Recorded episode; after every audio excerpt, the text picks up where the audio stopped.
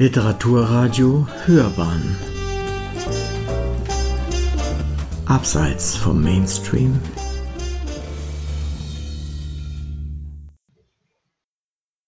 Herzliches Grüß Gott. Äh, ich bin gern für meine Kollegin eingesprungen, aber es ist auch eine kleine Herausforderung, jetzt den Bogen zu schlagen.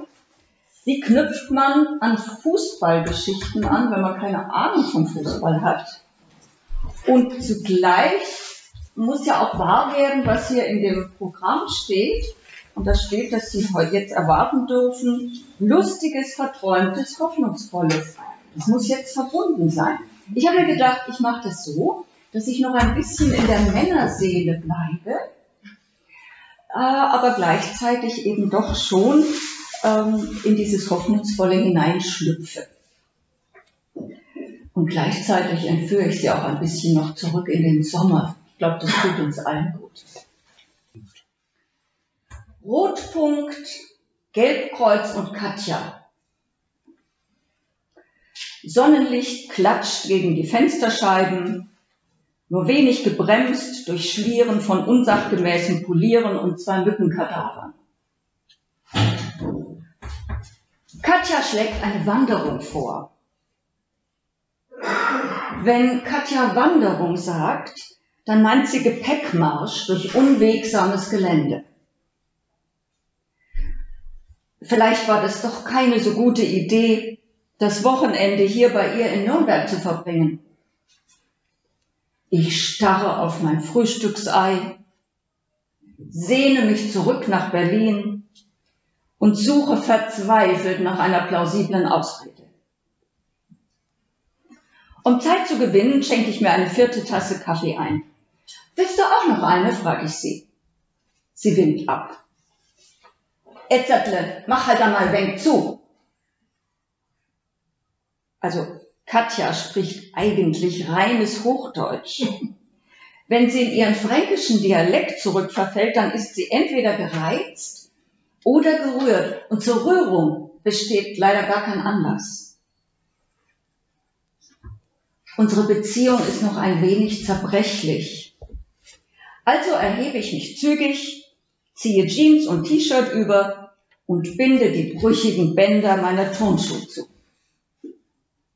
Katja trägt türkisfarbene Funktionskleidung, einen farblich passenden Rucksack, Wanderschuhe und ein Lächeln. Ihr Blick lastet auf meinen Tonschuhen. Sag mal, hast du keine anderen? fragt sie. Ich schweige beleidigt und wechsle das Thema. Wir, ähm, wir fahren in die Fränkische. Soweit ich weiß, ist die fränkische Schweiz eine Ansammlung von Felsen und Bäumen in einem Gebiet mit der vermutlich höchsten Zeckendichte Deutschlands. Katja liebt diesen Ort. Und ich, na klar, ich weiß keine Alternative. Also verlassen wir Nürnberg auf der Autobahn in Richtung Norden, statt in ihrem komfortablen Appartement eine fünfte Tasse Kaffee zu genießen. Zeitung zu lesen, zu kuscheln, später im Internet zu surfen und im Radio zu verfolgen, wie der Club spielt. Auf einem ebenen Forstweg geht es zunächst durch dichten Laubwald. Die Mittagssonne sprenkelt Lichter durch die Äste.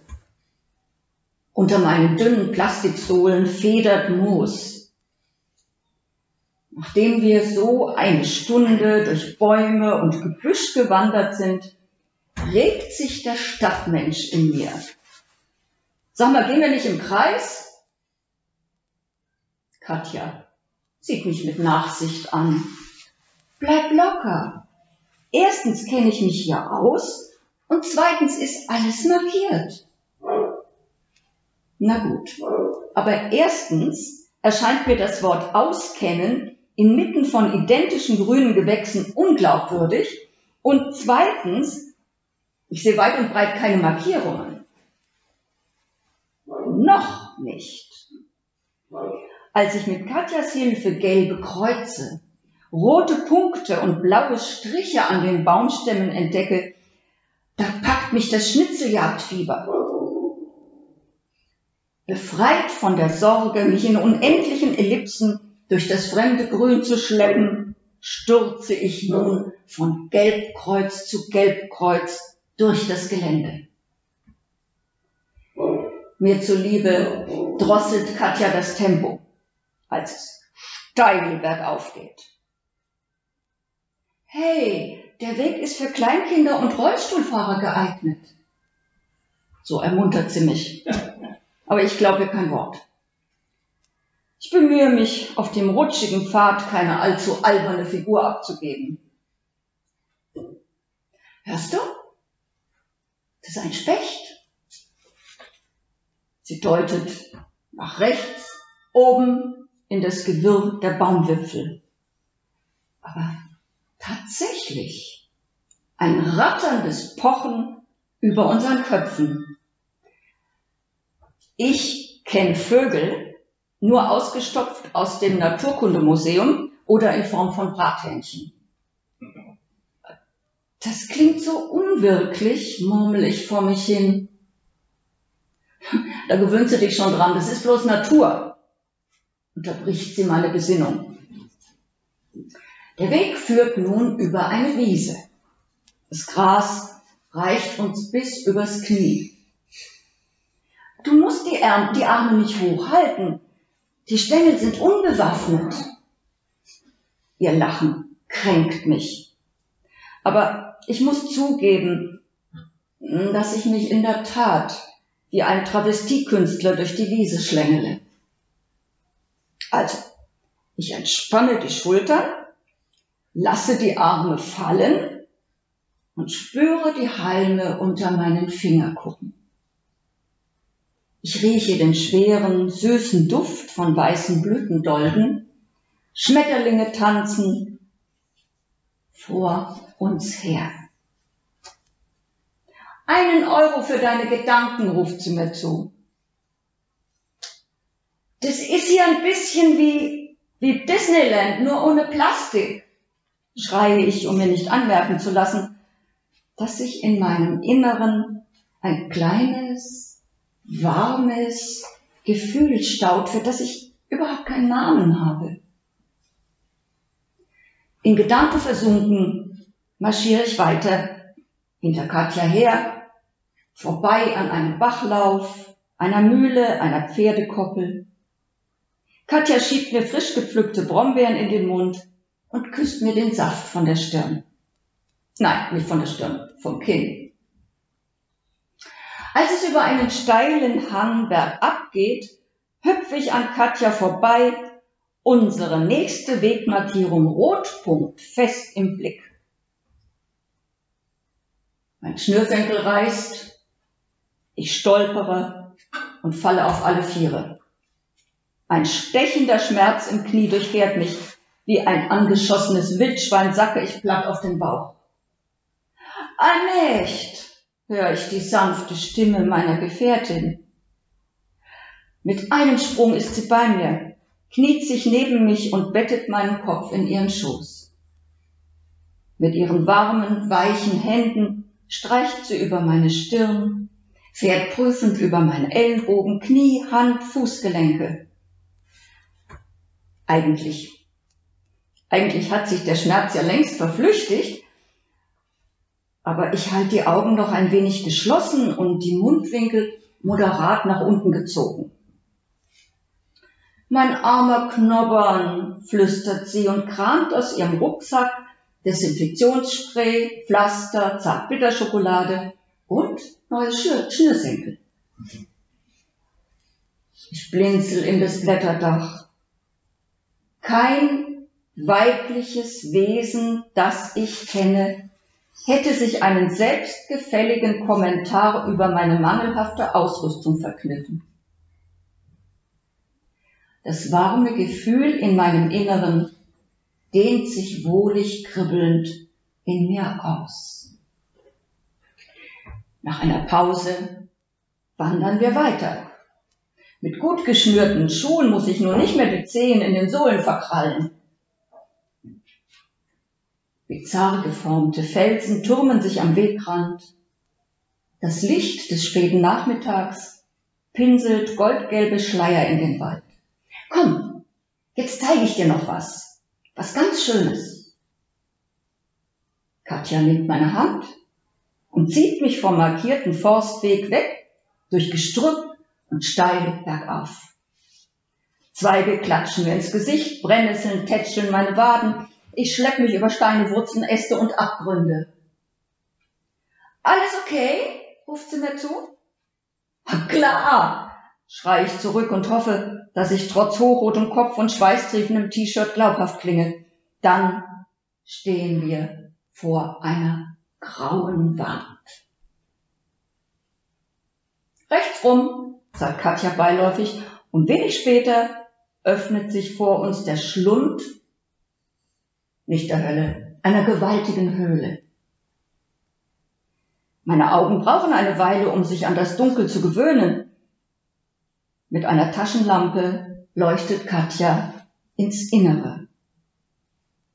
Durch einen niedrigen Durchgang zwängen wir uns in eine zweite, etwas kleinere Höhle. Es ist kühl hier und still. Wir breiten unsere Jacken auf den Boden und setzen uns. Hier haben früher Wilderer ihre Beute versteckt, flüstert Katja. Ich nehme sie in den Arm. Warst du schon oft hier? Ja, ich mag Höhlen und Felsen, antwortet sie. Sie sind, sie sind so beständig. Sie sind, sie macht eine kleine Pause, sie sind so wie Nachrichten aus der Ewigkeit. Macht dir das nicht ein bisschen Angst? Sie schüttelt den Kopf. Ich kann das nicht sehen, weil der Kegel der Taschenlampe auf den Boden gerichtet ist, aber ich spüre mit meinen Händen die kleine Bewegung ihrer Schultern. Weißt du, das gibt mir Gelassenheit, weil es mich daran erinnert, dass alles eins ist. Wir sitzen in der Stille. Ich höre ihren Atem und meinen nach einer Weile im gleichen Rhythmus. Das letzte Stück unseres Weges führt uns an Teichen und Obstbaumpflanzungen vorbei. Wir nähern uns einem Dorf. Katja summt vor sich hin. Sie ist eine andere als die, mit der ich heute Morgen losgezogen bin. Oder, oder habe ich mich in den letzten Stunden verändert? Ich weiß, woran du jetzt denkst, strahlt sie mich an ein, ein richtig kühles, richtig gutes Bier. Ich korrigiere sie nicht. Mit jedem Schritt wächst meine Besorgnis über dieses beunruhigende, warm flirrende Gefühl in mir. Zwei Kilometer später schlägt es in haltlose Zuversicht um. Und in der Kellerwirtschaft nach der ersten halben raff ich all meinen Mut zusammen. Weißt du eigentlich, dass ich dich ganz furchtbar lieb hab? flüster ich ihr ins Ohr. Sie schmiegt sich an mich. Schon, antwortet sie, und ihre grünen Augen funkeln wie ein Bachlauf in der Fränkischen.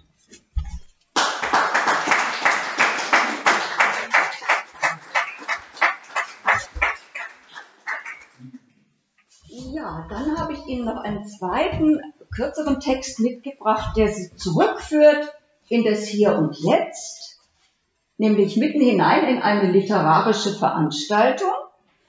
Ähm, und ich bin jetzt auch nicht mehr der junge Mann, ich bin jetzt eine, was ich ja im wirklichen Leben auch bin, eine nicht mehr so ganz so junge Frau und lese aus meinem Buch Lilly übt den Ruhestand. Lilly ist eine aufmüpfige Rentnerin, Sie hadert mit dem Älterwerden. Ähm, vielleicht nicht so sehr mit dem Älterwerden an sich, sondern mit der, mit der gesellschaftlichen Sicht auf diese Lebensphase. Ähm, und sie findet eben diese Vorurteile und Klischees alle auch in sich selber. Und das macht ihr wohl auch am meisten zu schaffen. Der Beutestuhl.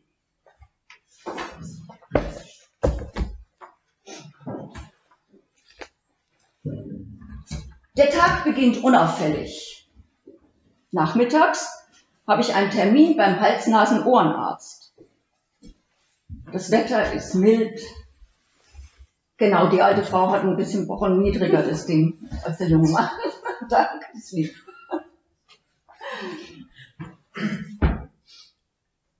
Okay. Nachmittags habe ich einen Termin beim Hals-Nasen-Ohrenarzt. Das Wetter ist mild, die Sonne scheint. Daher beschließe ich, einen Fußmarsch zu wagen. Dr. Jung begrüßt mich seit Jahren mit immer demselben Karlauer. Na, Frau Lautenschlager, wieder taub wie Beethoven? Mit gespielter Leidensmiene nicke ich und er wühlt sich zwecks Säuberung der Gehörgänge mit einer Forke durch meine Ohren. Jedes Mal endet die Prozedur mit einem Hustenanfall meinerseits. Anschließend trete ich röchelnd auf die Straße, höre, wie der Wind mit den Blättern spielt und bin glücklich. Ich mache noch ein paar Besorgungen und kaufe beim Discounter ein, was man so braucht. Eine Salatgurke, drei Packungen Erdnüsse, eine Flasche Prosecco, Kartoffeln, Geschirrspülmittel mit Apfelduft, Kaum habe ich den Laden verlassen, fällt mir auf, dass das Gewicht der erworbenen Waren erheblich ist. Zwar könnte ich die Gelegenheit zu einem gesundheitsförderlichen Gepäckmarsch nutzen, aber bin ich hier im Bootcamp? Ich entscheide mich für die U-Bahn und stelle fest, dass die nächstgelegene Haltestelle doch ziemlich weit weg ist und meine Mehrfahrtenkarte nicht mehr gültig. Die Verkehrsbetriebe haben zwischenzeitlich fünfmal die Tarife erhöht. Schließlich reise ich aber doch mit ordnungsgemäßem Fahrausweis Richtung Heimat und zwar in der Rush Hour. Die Bahn ist proppenvoll. Ich bin in einer stabilen, annähernd vertikalen Position eingekeilt zwischen einem gigantischen Rollkoffer und einem jungen Herrn in stinkendem Trenchcoat. Bei der ersten Haltestelle rollt mir der Koffer über die Zehen. Bei der zweiten stürze ich meinem Stehnachbarn in die Taille. Mit gereinigten Ohren kann ich jetzt seine geflüsterten Flüche sehr gut hören. Ach bitte, setzen Sie sich doch, sagt sanft ein junges Mädchen und steht auf. Ich folge ihrer Blickrichtung. Da ist der Mann in seinem geruchsintensiven Mantel. Da sind zwei mit Online-Chat befasste Jungs, der Rollkoffer und ich. Naja, vielleicht habe ich doch irgendwie was falsch verstanden. Also manchmal setzen sich die Gehörgänge ja schnell wieder fest. Bitte, wiederholt das Mädchen und tippt mir mit der Hand an den Ellenbogen. Das also ist der Augenblick, der mich herauskatapultiert aus allen Selbsttäuschungen, den vergeblichen Bemühungen, nicht als das wahrgenommen zu werden, was ich nun mal bin, alt, uralt, älter als Methusalem mit seinen läppischen 969 Jahren. Das Lächeln auf dem Gesicht des jungen Mädchens ist wie eingemeißelt. Äh, danke, danke, krächze ich, das ist nicht nötig. Sie lässt sich zurück auf den Sitz plumpsen. Okay, es, es sieht halt so aus, als ob ihre Tasche ziemlich schwer ist. Die Tasche? Klar, die hängt wie ein Bleigewicht an meinen Schultern. Ich könnte das Mädchen abbusseln, ihr einen Teil meines schmalen Erbes vermachen sie in den Himmel heben, sie lässt mich doch weiter träumen. Es ist ja nur die schwere Tasche, die ihr Mitleid erregt.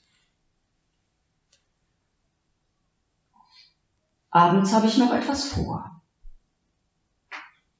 In der Stadtbibliothek liest eine bekannte Autorin aus ihren Werken. Die lokale Presse lobt sie als avantgardistisch und bodenständig, emotional und kantig. Ich überlege, ob die Auswahl der Attribute einen Zufallsgenerator besorgt hat oder ob der Kritiker auf Drogen ist. Aber wie auch immer, es klingt spannend.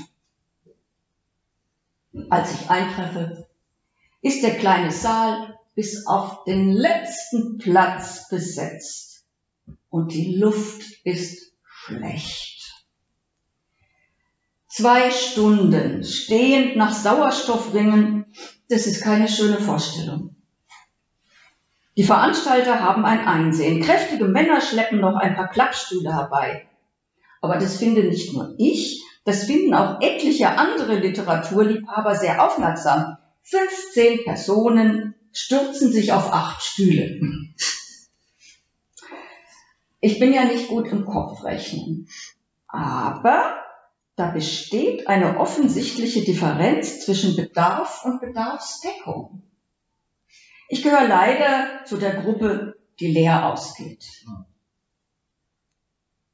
Neben mir macht es sich ein muskelbepackter junger Mann auf seinem frisch errungenen Beutestuhl bequem.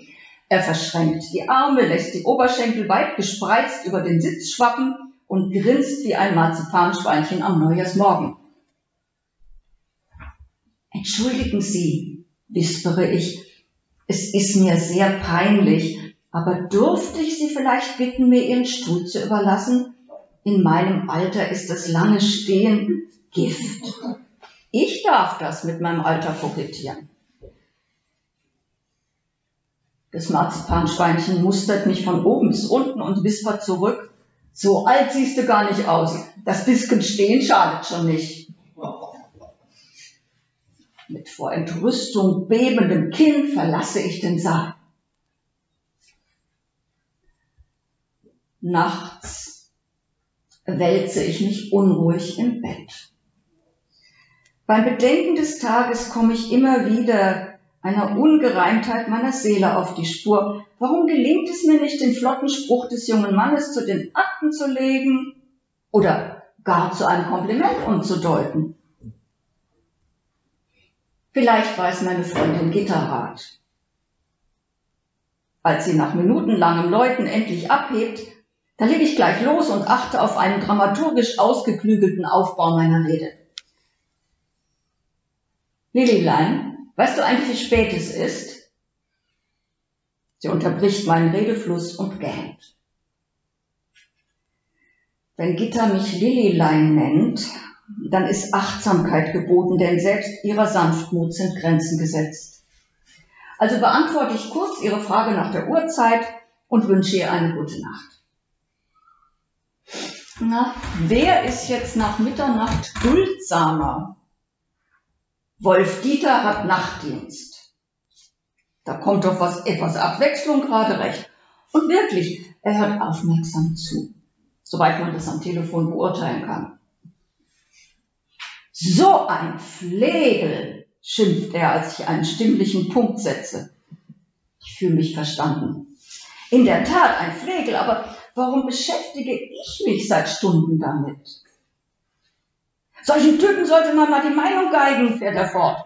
Etwas lauter als meine geputzten Ohren es heute vertragen. Mhm. Recht hast du, erwidere ich. Was kann ich eigentlich tun? Was kann ich nur tun, um das Ganze zu vergessen? Eine reinhauen hättest du ihm sollen. Das ist die einzige Sprache, die diese Asozialen verstehen. Jetzt ist er stimmlich fast am Limit. Schon gut, schon gut, beschwichtige ich. Also so schlimm war das jetzt auch wieder nicht. Nicht schlimm? Und ob das schlimm ist, brüllt er, das sind genau die Typen, die das Land vergiften, die gegen uns Schwule hetzen, die mehr Untaten, zu denen mein Marzipanschweinchen befähigt sein soll, Kann ich nicht verstehen, weil mein Telefon auf solche Lautstärke nicht ausgelegt ist. Da hat wohl noch jemand ein kleines unbearbeitetes Problem. Ich knülle mich wieder in mein Bett zusammen. Ein paar Stunden später habe ich meine Zudecke zu einem Zopf verflochten und ziehe aus den reichen Erfahrungen des Tages den Schluss. Mit wunden Punkten spielt man nicht. Endlich fallen mir die Augenlider zu. Am nächsten Morgen lese ich in der Zeitung, dass die Lesung ein voller Erfolg gewesen sei. Die Autorin wusste durch einen Stil zu überzeugen, der postfaktisch und zugleich kristallin sei. Also das hätte ich doch zu gern mit meinen eigenen frisch geputzten Ohren gehört.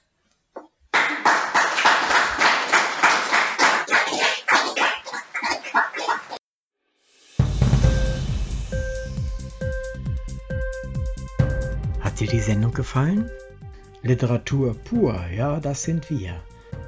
Natürlich auch als Podcast. Hier kannst du unsere Podcasts hören. Anchor, Spotify, Apple Podcast, iTunes, Google Podcasts, radio.de und viele andere mehr.